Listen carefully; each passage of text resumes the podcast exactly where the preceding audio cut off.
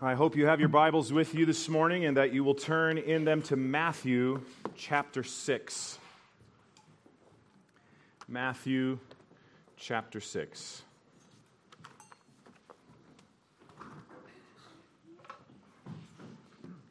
You'll find Matthew 6, verse 5 on page 811 of the Bibles that are provided for you in the backs of the chairs. And I'm going to read Matthew 6, 5 through 15 now.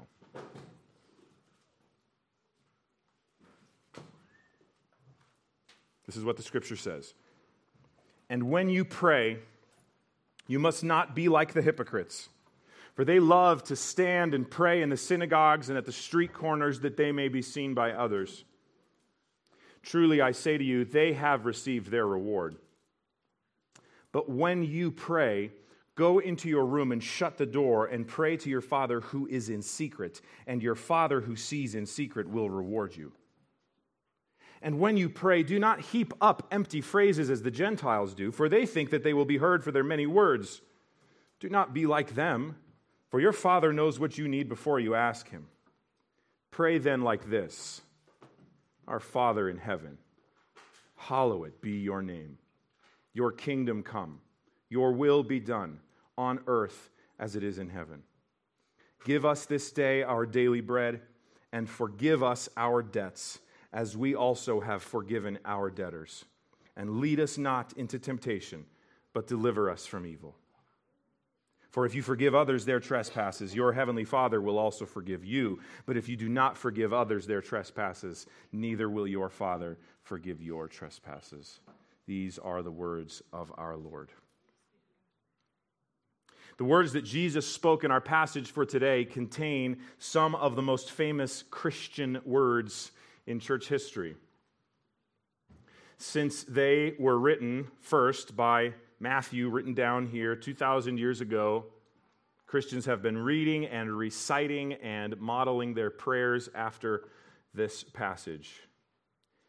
But that passage that I'm referring to actually comes after some verses that are closely connected to the broader section of which it is a part, which contains three smaller sections of instructions from Jesus. The first two verses of this passage in Matthew 6, starting in verse 5, are very similar to the sections that bookend it about performance based righteousness.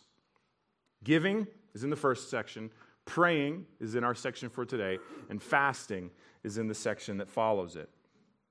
All three of these things giving, praying, fasting good and right forms of religious devotion that the Jews were committed to and should have been, and that even we are often committed to and should be. But Jesus' great sermon up to this point has been laser focused on the importance of the true righteousness of the heart. He has said that anger makes you just as sinful as a murderer, lust makes you just as sinful as an adulterer, and so on. That's the message of the you have heard it said statements that precede the section before us today. But in this passage, like the passage before it and the one after it, Jesus' message, though similar, is slightly different. He's no longer saying, as he said in the You Have Heard It Said statements, actually, you are guilty of the very things you think you're avoiding. Your righteousness isn't good enough. Now he's saying, actually, even the good things you're doing are stained by sin. Your righteousness isn't good enough. And so the overarching message of today's passage is the same as the last one. Better to practice righteousness privately and miss out on earthly reward than to lose kingdom rewards through hypocritical righteousness. However, this passage of the three is unique to the other two that bookend it in one massive way. This passage contains the single greatest and most important teaching on prayer in the whole Bible. It's a really big deal which is part of why I'm excited to preach it to you on the biggest day of the year for Christians. Right smack in the middle of the Sermon on the Mount, almost exactly. Guys like Mike Lee and I wish it was just one more. There's 116 lines before it and 114 after it. And so we're like, ugh, 115 and 115 would have been even better. But it's right there in the middle of the Sermon on the Mount. And this is this interlude, you might call it, what Christians often call the Lord's Prayer, or what may be better called Jesus' model prayer. The Jews had messed up the righteous practice of prayer as they did with other things. Prayer is good, but the Jews had turned it sour through what Jesus identifies first. And so, first, he tells his disciples how not to pray. And it's essentially the message of verses 5 through 8 is this Don't pray for your own glory. You must not be like the hypocrites, he says in verse 5. They love to stand and pray in the synagogues at the street corners that they may be seen by others. He says in verse 7 Don't be like the Gentiles as they heap up empty phrases, thinking they will be heard for their many words. Don't pray for your own glory. Don't pray like hypocrites. Don't pray like Gentiles. What does Jesus mean by these designations of hypocrites and Gentiles? Well, Jesus is first talking about a common problem in the practice of prayer in the synagogues. And it would have been a problem with all kinds of people, not just the Pharisees and scribes, though it stands to reason that they would have led the way in this issue. It's the problem of praying to be seen by others. And this is the same problem that existed with the giving in the synagogue in verses 1 through 4 of chapter 6. And it is the same problem that exists in verses 16 through 18 regarding fasting. It's the problem of practicing righteousness for the sake of one's own glory, giving in a way that people will be impressed with your generosity, praying in a way that people will be impressed with your piety, and fasting in a way that people will be impressed with your sanctity. And so, what Jesus is forbidding after all, the phrase here is, you must not. So that's a, a, clear imperative or command. What he is forbidding is praying, first of all, like hypocrites. He says that hypocrites stand and pray in the synagogues and in the streets. Now, as far as we know, none of those practices is bad on their own. Standing to pray, praying aloud, praying publicly in synagogue, and even prayer in the street can be found in Scripture positively. And we know Jesus himself engaged in public prayer. So it's not as simple as Jesus commanding that literally every single time someone prays, they have to do it privately. Rather, Jesus has a problem with the hypocrites, look at verse 5, who love to stand and pray in synagogue and on the corner that they may be seen. You see that important qualifier? Once again, it's the heart behind their praying in public that our Lord has a problem with. It's not the act of praying in public, that can be fine. And so when Jesus says in verse 6 then to go into your private room, he's not giving a rigid, literal instruction for every occurrence of prayer in the life of a Christian. Rather, he is talking about the proper heart behind kingdom righteousness, and in particular when it comes to prayer. Once again, better to practice your righteous privately and miss out on some kind of an earthly reward than to lose eternal kingdom rewards through hypocritical practices of righteousness. And so our Lord is saying to his disciples in this moment and to us in our time, reading the text thousands of years later, that prayer with the intention of being noticed by others and impressing them makes you a hypocrite. Because you're just putting on an act. To be a hypocrite at its essence means to be an actor, to be putting on a performance.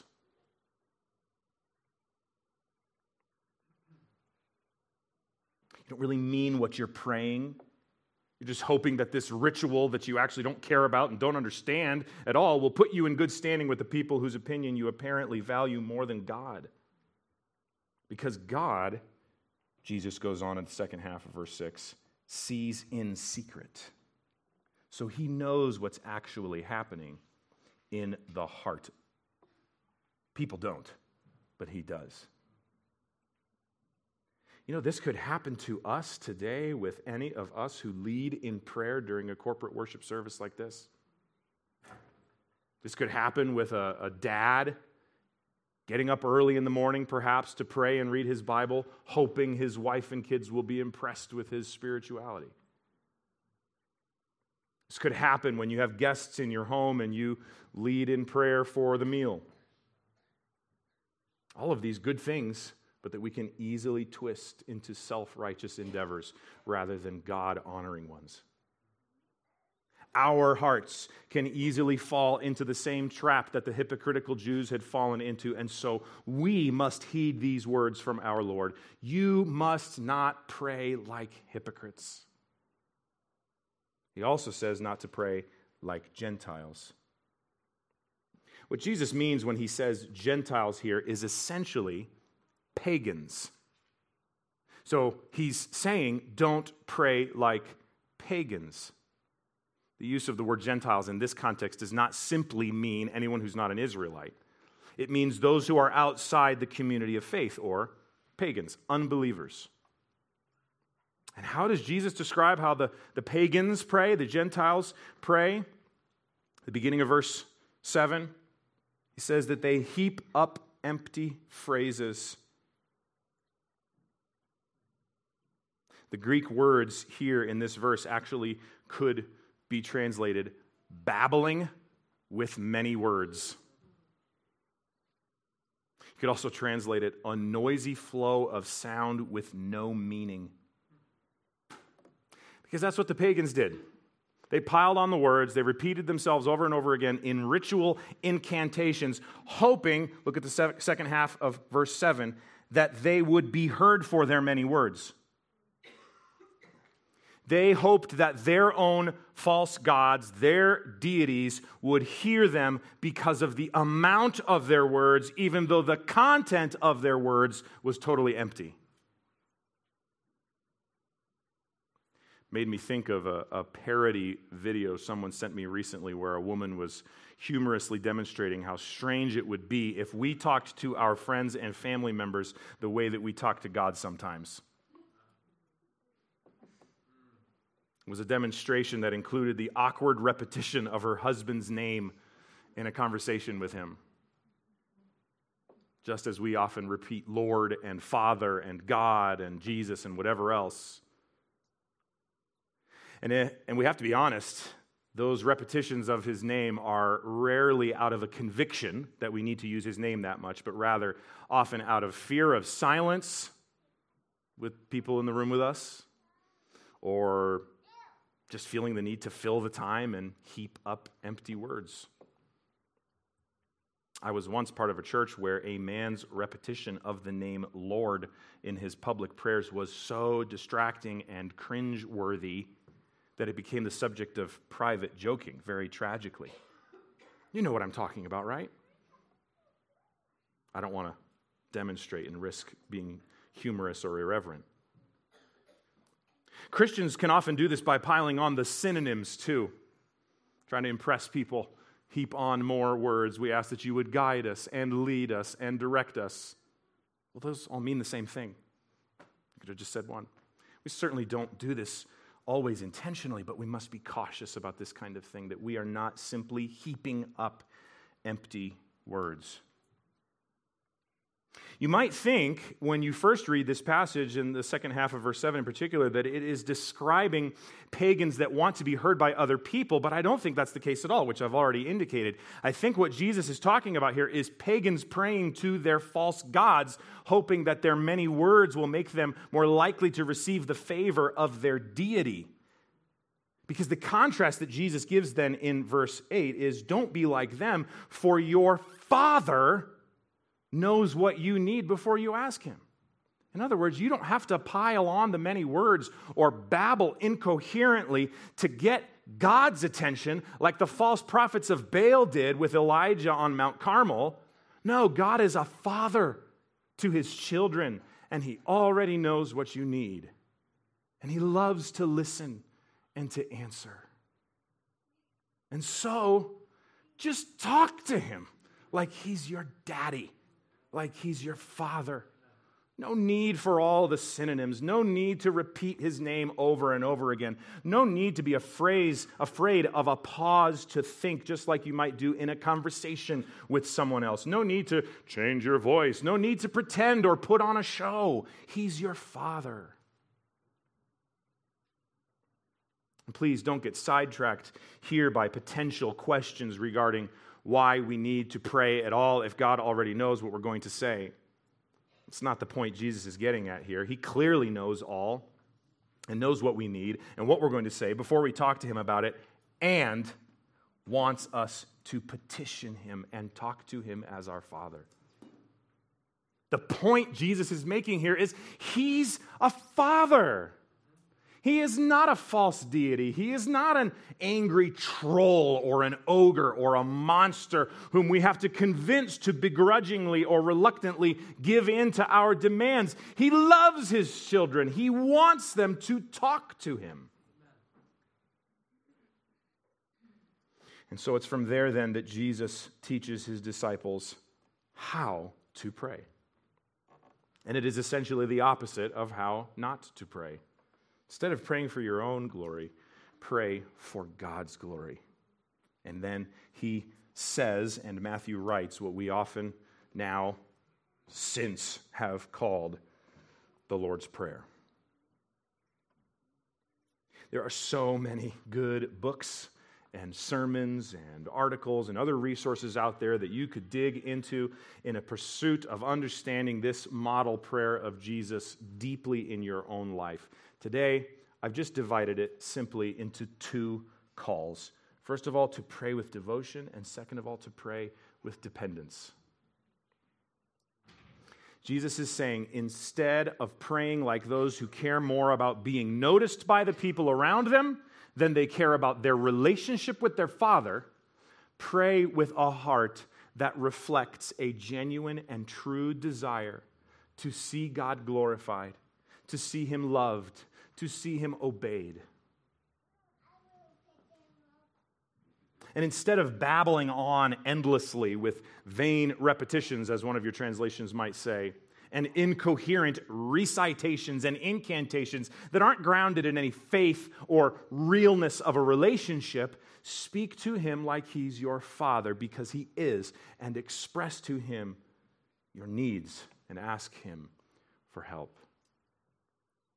You see, my friends, kingdom praying has its foundation in a real relationship with God brought about through faith in Jesus.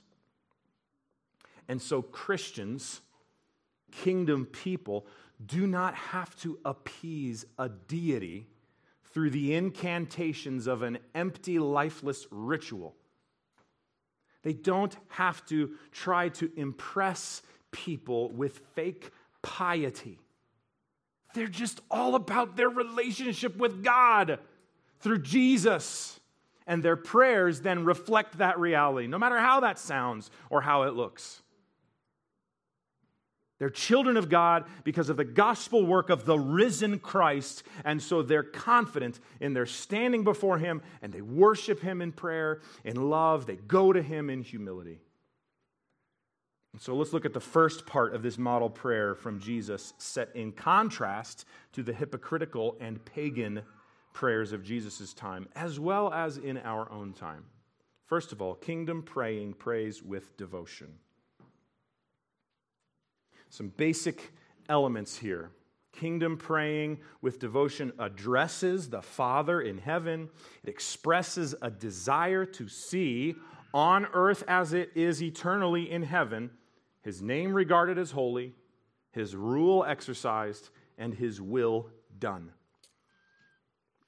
And so, first of all, we pray with devotion to our Father, with devotion to him. That is at the heart of these opening words. He is our Father. He loves us as a Father, and so we love him as our Father. And I know that maybe for some of you, the concept of a loving father is a hard one to grasp.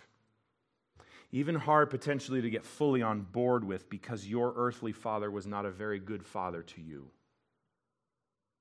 Perhaps there was neglect or abuse or failure to provide or lead or protect. And so the concept of a reciprocating love to a father in heaven because of his great love for you feels very abstract or maybe even painful to consider at all because it's a reminder of the sins of your earthly father. So, first, I just want to say I'm so sorry that you have endured that, if that is you. May God bring healing to your life. May He richly bless you with a sense of His love for you, despite the lack of love that you experienced from your earthly father. But secondly, I would invite you to consider the fact that your earthly father's failures do not represent the love of your heavenly father. And by God's grace and with His help, you can begin to more clearly understand what a godly father looks like as you look to the Lord. And as you begin to see that all the things that you wish your earthly father was are fulfilled and exemplified perfectly in your heavenly father, you will begin to see yourself grow in your love for your heavenly father. So he's our father. But also notice that Jesus says he's our Father. In other words, to pray to God is just as much a corporate matter as it is a private one. Now, to be sure, this model prayer is set in the context of Jesus' instruction to pray in private so that only your Father who sees in secret will see and hear and reward you. But it doesn't change the fact that we don't pray ultimately alone. We are a corporate body of believers. We are part of this local church and of the church universal. And so we pray together as often, perhaps, not quite as often, as importantly as we do in private. And so we pray with devotion to our Father. We also pray with devotion to His glory. Kingdom praying flows from a desire for God to be viewed as being glorious and beautiful and holy and majestic and as delightful as He already is. And that is why Jesus says to pray, first of all, that on earth as it is in heaven, His name would be hallowed. For God's name to be hallowed means for his name to be made holy, to be set apart. But Jesus is not saying that we need to pray for this as if God needs us to make his name holy. His name is already holy. His name is not just the combination of letters in our language that spell the word God, G O D. His name is the representation of who he is. And so, what Jesus is calling us to pray for is the recognition of who he is. A recognition of the holiness, of the set apartness of God's name, of God's essence, of God's character. Because the problem isn't that God needs his name to be made holy by somebody else. The problem is that his name is not regarded as holy as often and as much as it should. Friends, do you know what happened to the people of God in Scripture when they ex- were exposed to the presence and glory and holiness of God? There was terror, there was fear, there was panic. And yet, in many so called Christian churches, there is an utter and total lack of reverence and awe and wonder at the glory of the holiness of God. There is instead a casual attitude, a flippant or lifeless singing, and an unaffected heart on the part of God's people. But our God is a consuming fire, the book of Hebrews says. He is holy, holy, holy, and he deserves to be regarded as such. And so, kingdom praying prays that God would be viewed as holy on earth as in heaven. He also prays, secondly, that on, her, on earth as it is in heaven, the kingdom would come. And I believe we pray this in two ways. First of all, we simply pray that Jesus would return soon. We want to see his kingdom rule exercised to its fullest, with every injustice, every sorrow, every evil wiped out once and for all, never to return. We long for the day that Revelation tells us is coming when all things will be made totally new and Christ will reign on the earth forever. But secondly, I believe we pray that the rule and reign of Jesus would be recognized in ways that it is already realized.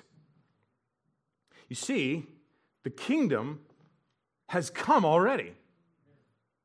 Jesus ushered in the kingdom of God, even though not every aspect of his kingdom reign has been fully realized yet. Someday, the physical and visible reign of God will occupy the same time and space that we do. Oh, what a day that will be. But until then, we pray that the rule and reign of Jesus would be recognized.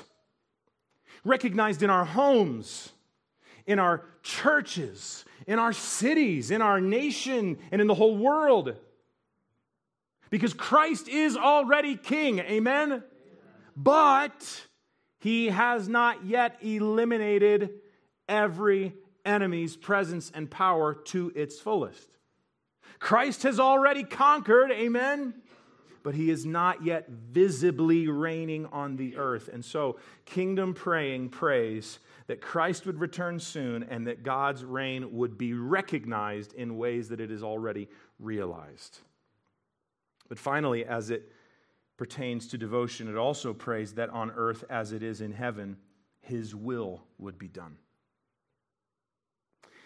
This phrase is so closely tied to the previous one that some scholars think it really belongs with, with the one before it. I think it's worth considering on its own, though. Kingdom praying, Jesus is saying here, also wants to see life on earth look as much as possible like life in heaven. And no, I do not believe Jesus is talking about some sort of utopia here. But I think he's talking about God's righteous will, God's righteousness. And so I think this means we pray for God's will to be done in our culture, in our church, in the world, and so on. We don't want to see unjust, bloody wars. We don't want to see ethnic strife. We don't want to see murder or sexual immorality or deceit or any kind of evil. We pray for peace. We pray for love. We pray for joy because God's will is good. And it's better for everyone in the end if God's will is done. And so, to the best of our ability, and by His grace, we pray for the pursuit of God's will being done on earth in a reflection of what life is like in heaven. But I also think this means we pray for God's will to be done in our own individual lives. And I think in some ways this is the hardest part of Jesus' model prayer because it requires a reorientation of our minds, a reset of sorts. Because in our minds, we are all running our own little kingdoms. But reality is, Jesus is king. And his rule is good, and his will is good. And it's our privilege and it's our joy to get with the program and be part of his plan. And so, yes, we go to him, as we'll see in just a minute, with our requests and our burdens, but all with a heart that desires his will be done, even when it means that ours isn't. And so, then we pray, Lord, I think this situation should be resolved or handled this way, but you seem to be moving in a different direction so I submit to your will. even though it doesn't make sense to me, even though it's not how my brain works, even though it's not what seems to me what I would do. And isn't this exactly what our Lord did when the brutality and agony of the cross was about to dawn? He said, If there's any possibility that we could do this a different way, that's what I want. But whatever you want is what I will do. That's what it looks like to pray, Your will be done. And so, first, we pray with devotion, and secondly, we pray with dependence. I think the basic elements of this section here is prayer that asks for the Father to grant what is needed every day, prayer that asks for Him to pardon sin, and prayer to keep His children safe from evil. And so, first, it's dependence on his provision. When Jesus instructs his disciples here to pray for their daily bread in verse 11, what he means is pretty literally what it sounds like that God would provide what they need for every day. Now, sadly, this is such a foreign idea to many or maybe all of us. And I don't mean that it's sad because wealth, the wealth and luxury that so many of us live in is inherently bad, but that it's sad because the fact that we are so rich contributes to a lack of understanding how desperately we are in need of his daily provision. Some of you in this room might already have your retirement all figured out an emergency fund ready in the event of a tragedy, investments made to help with your children's education, and the next vacation planned and paid for. But the people listening to Jesus say these words probably literally had to wake up every day and pursue that day's food and sustenance. And so for us, give us this day our daily bread is such a foreign thing. But for them, it was a very real thing. And maybe it is nearly as real for you as it was for them. Maybe your bills are really tight or your needs are feeling really acute at the moment. But either way, my friend, no matter how rich you are, no matter how poor you are, the only reason you have anything that you need is the gracious provision and hand of God. And kingdom people recognize this fact and they pray regularly that God would provide for their needs. And so it's dependence on his provision. Secondly, it's also dependence on his forgiveness. I love that Jesus says in verse 12, Forgive us our debts. Because that is truly the state that we are in as sinners. We are debtors to God. We have sinned against him and we deserve to pay, and a price must be paid. Sin cannot go unaddressed by a holy God. And so, in our sin, we stand in need of forgiveness. Now, Jesus is speaking to those who have already trusted him and are following him. And so, this prayer that he's modeling is particularly for those who already know him and need to daily ask for forgiveness for the sins that they commit still in the flesh. But I wonder if there's anyone here whose sins have never been forgiven. We've gathered today in celebration of the resurrection of Jesus. But maybe you're someone who's never actually embraced him in faith as your Savior and in repentance of sin so that you might be forgiven and restored to God. Part of what this model prayer tells us is that God loves to forgive sins. And Jesus is saying that his kingdom people pray for the forgiveness of their sins. And so I ask you this morning no matter how many times you've been here, no matter if you're in a Christian family or not, are you truly one of his kingdom people? Or are you just messing around with the cultural trimmings and trappings of Christianity because you like being part of a religious community and the morals of Christianity appeal to you? If you've never done so, I invite you to today. trust in Christ and receive forgiveness of sin. But look at the end of verse 12 and then verses 14 and 15. I want to read them again. We also have forgiven our debtors. And then in verses 14 and 15, Jesus adds this note If you forgive others their trespasses, your heavenly Father will also forgive you. But if you do not forgive others their trespasses, neither will your Father forgive your trespasses. It is assumed that those who have been forgiven are those who forgive. The story is told of John Wesley, who was approached by a man who said to him with the intention of boasting, I never forgive. To which Wesley replied, Then, sir, I hope you never sin. What Jesus means in verses 14 and 15 is that a person who never forgives can never be forgiven because they cannot see that the sins that have been committed against them pale in comparison to the sins that they have committed against God. Kingdom people, you see, extend forgiveness not in order to be justified by God, but because they have been justified by God.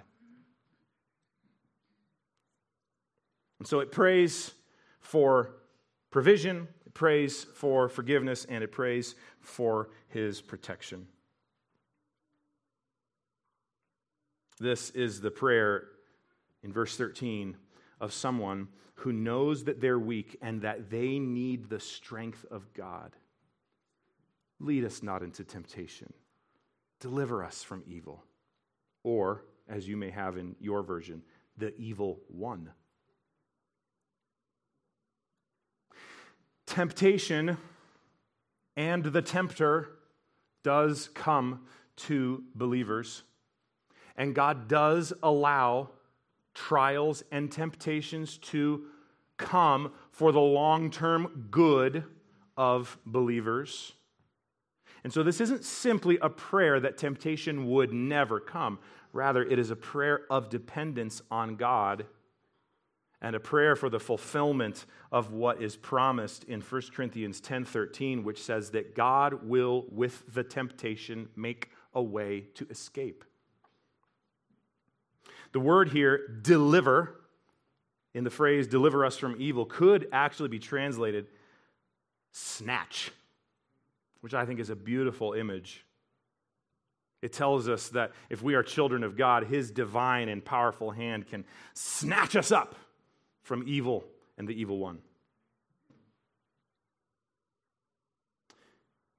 Fox's Book of Martyrs tells the story of two men who were about to be burned at the stake under the reign of Bloody Mary. And as both of these men awaited their execution, one boasted to the other about how strong and defiant he would be in the, in the face of the flames, testified that his belief and faith was so strong that he would never recant. Whereas the other began to both tearfully and fearfully admit to the one that was boasting that he had actually always been terribly afraid of fire, had always feared that suffering like this would come to him, and was actually terrified of what was about to happen to him. And he then asked the boasting man to pray with him that he would not recant, and then wept and cried out to God for strength to not succumb to the call to recant. The boasting man then rebuked the weak one for being such a coward. But when they came to the stake and the flames leapt up at them, the boasting man recanted, was released, and to our knowledge, never returned to Christ. But the weeping man, the weak man who had prayed, Lead me not into temptation, but deliver me from evil, stayed strong as he was burned at the stake and died for Christ. That is the kind of prayer Jesus is talking about here. And so, this is the model prayer of Jesus. But maybe you are wondering on this Resurrection Sunday how a passage on the Lord's Prayer could be connected to Resurrection Sunday. And in response, I say to you that if Christ is not raised, none of us has access to God. None of us has access to a father like this, the heavenly father like this. Paul says, if Christ is not raised, we are men most miserable. But because Christ has been raised. We are not miserable, and we have access to the Father to whom we pray. Oh, my friend, this is one of the very best things we could consider on Resurrection Sunday because it is one of the very best results of the resurrection. Because you see, my friend, if Jesus had stayed dead and his dusty remains still lay there in the tomb today, there would be no way to God. But since he has been raised, we now know for sure that his once for all sacrifice has been accepted, and the curtain torn in two from top to bottom means that we have access to God. And the Father is now our Father through faith in the finished work of the risen Christ on our behalf. Jesus submitted himself to the dominion of death when he rested in the tomb on the seventh day. But when he rose from the dead and exited that tomb, he was no longer subject to death. He was no longer the bearer of sin. He was forever alive, forever the risen King forever, the mediator between God and man, the man, Christ Jesus. Friends, there are many benefits of the resurrection of Jesus Christ. There are many reasons to be excited about the resurrection of Jesus Christ, but I don't think any of them are better than the fact that because Christ is risen, sinful people like you and like me now get to pray to God as our Father. You know, if you're a child of God, you don't have to pray to God, you get to pray to God. Your prayer time isn't something you've got to make sure you do, it's something you long to have. And when you pray, there's no need for the piling on of words. There's no need to pretend things are better than they are. There's no need to feel like you've got to twist God's arm into listening to you because He's your Father and because Jesus Christ is your Savior. And so on this Resurrection Sunday, I call on you, I call on all of us to pray to God with this knowledge and in this way. Maybe you need to get right with God for the very first time, calling on Him for salvation and the forgiveness of your sins. What better day to do that than a Resurrection Sunday? Or maybe you are a Christian and you need to repent of your hypocritical, pagan like praying your empty words, your lifeless relationship with God, your empty view of God, or perhaps even a general prayerlessness. Whoever you are, I have good news for you. Jesus is a gracious Savior. God is a loving Father. Jesus is alive. And if you go to Him in faith and repentance, He will joyfully receive you because of the finished work of our risen Christ. Let's pray.